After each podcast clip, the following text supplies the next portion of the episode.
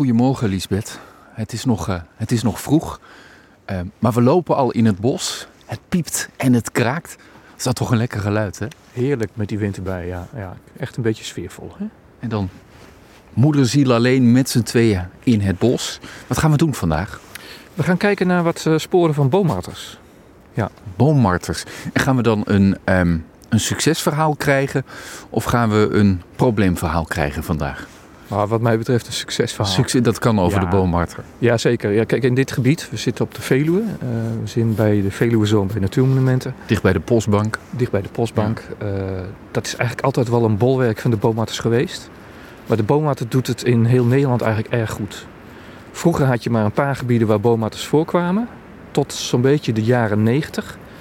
En vervolgens is er een ontwikkeling geweest dat eh, als je ergens een onderzoek doet naar een bosgebied, waar dan ook in Nederland, om te kijken of er ergens boommarters zitten, dan is het eerder een, een zeldzaamheid dat je ze niet aantreft dan dat je ze wel aantreft. Dus ze hebben zich afgelopen decennia enorm verspreid over Nederland. Een van de dingen die ik dan deze ochtend met je wil bespreken is hoe kan dat? Ja, Maar dat houden we nog heel even vast. Ja. Want we zijn een stukje van het pad afgegaan. Dat mag, hè? Als je Dat met jou op pad je- bent, je bent van de zoogdiervereniging, dan mag je ineens van alles zeg maar in het bos. nou ja, als je voor de goede zaak. Ja, ja, precies. maar we staan hier bij, bij een eik. Nou, een eikje is het. Ja, het is een heel klein eikje. Ja. Hij, is, hij is echt niet dik. Hè. Wat zou je zeggen?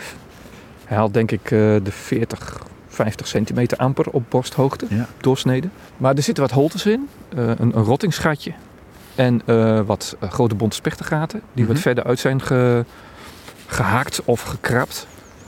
En daar lag een maand geleden lag hier een latrinetje bij. Je moet je voorstellen, boommatten zijn De nacht- poepplek.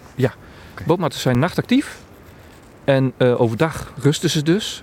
En in de bosgebieden waar ze leven, gebruiken ze heel graag holle bomen om in die holte, als die lekker droog is en warm, om daar de dag in door te brengen. Gewoon lekker slapen. Het is typisch mattengedrag. Heel veel slapen. Echte roofdieren.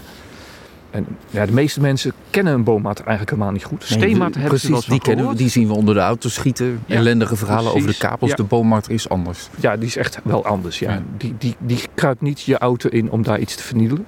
Dat zijn, is typisch iets voor, voor steenmaters. Je kunt boommaters wel in huis tegenkomen trouwens. Wij vinden wel eens eh, nesten met jongen van boommaters in, in huizen. Hè? Net zoals wat st- steenmaters doen. Ja. En andersom ook, in mijn onderzoeksgebied hier op de Veluwezoom... vind ik ook wel steenmaters met jongen in holle bomen. Maar dan zijn het altijd wat lagere gaten, tot een meter of vijf. Dus het gaat een beetje door elkaar heen, die twee soorten. Als iemand een, een, een heeft gezien, ik, ik beschrijf het altijd als een beetje een kruising tussen een, een grote eekhoorn met een vossenkop. Een beetje driehoekige kop met grote oren. Vooral als het in de zomervacht is. Hè. In die wintervacht maakt, het, eh, maakt die oren, lijkt het alsof het kleine zijn. Ja. Ehm, en qua formaat is het ja een kleine kat. Dus echt een stuk groter dan een eekhoorn en kleiner dan een kat. En dan met een vossenkopje. Prachtig dier. Mooi chocoladebruine vacht met een eh, geel-witte bef.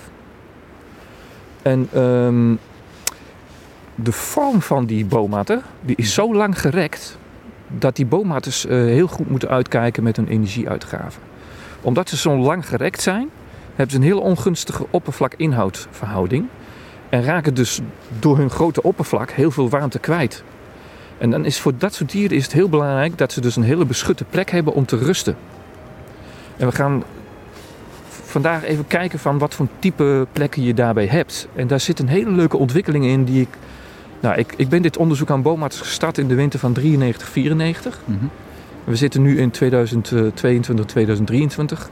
Dus ik heb een hele bubs aan gegevens. En er komt een hele mooie ontwikkeling uit. Die ik zelf niet zo had verwacht. Wauw, dat is ook een, een, een- een teaser naar een later moment. Ja, ja. Want voor nu moeten we het redelijk afronden. Is hier nou iemand aanwezig? Is hier een boommarter op dit moment? dat alweer aan het zien. tukken. We kunnen namelijk niet inkijken. De holte zit te hoog.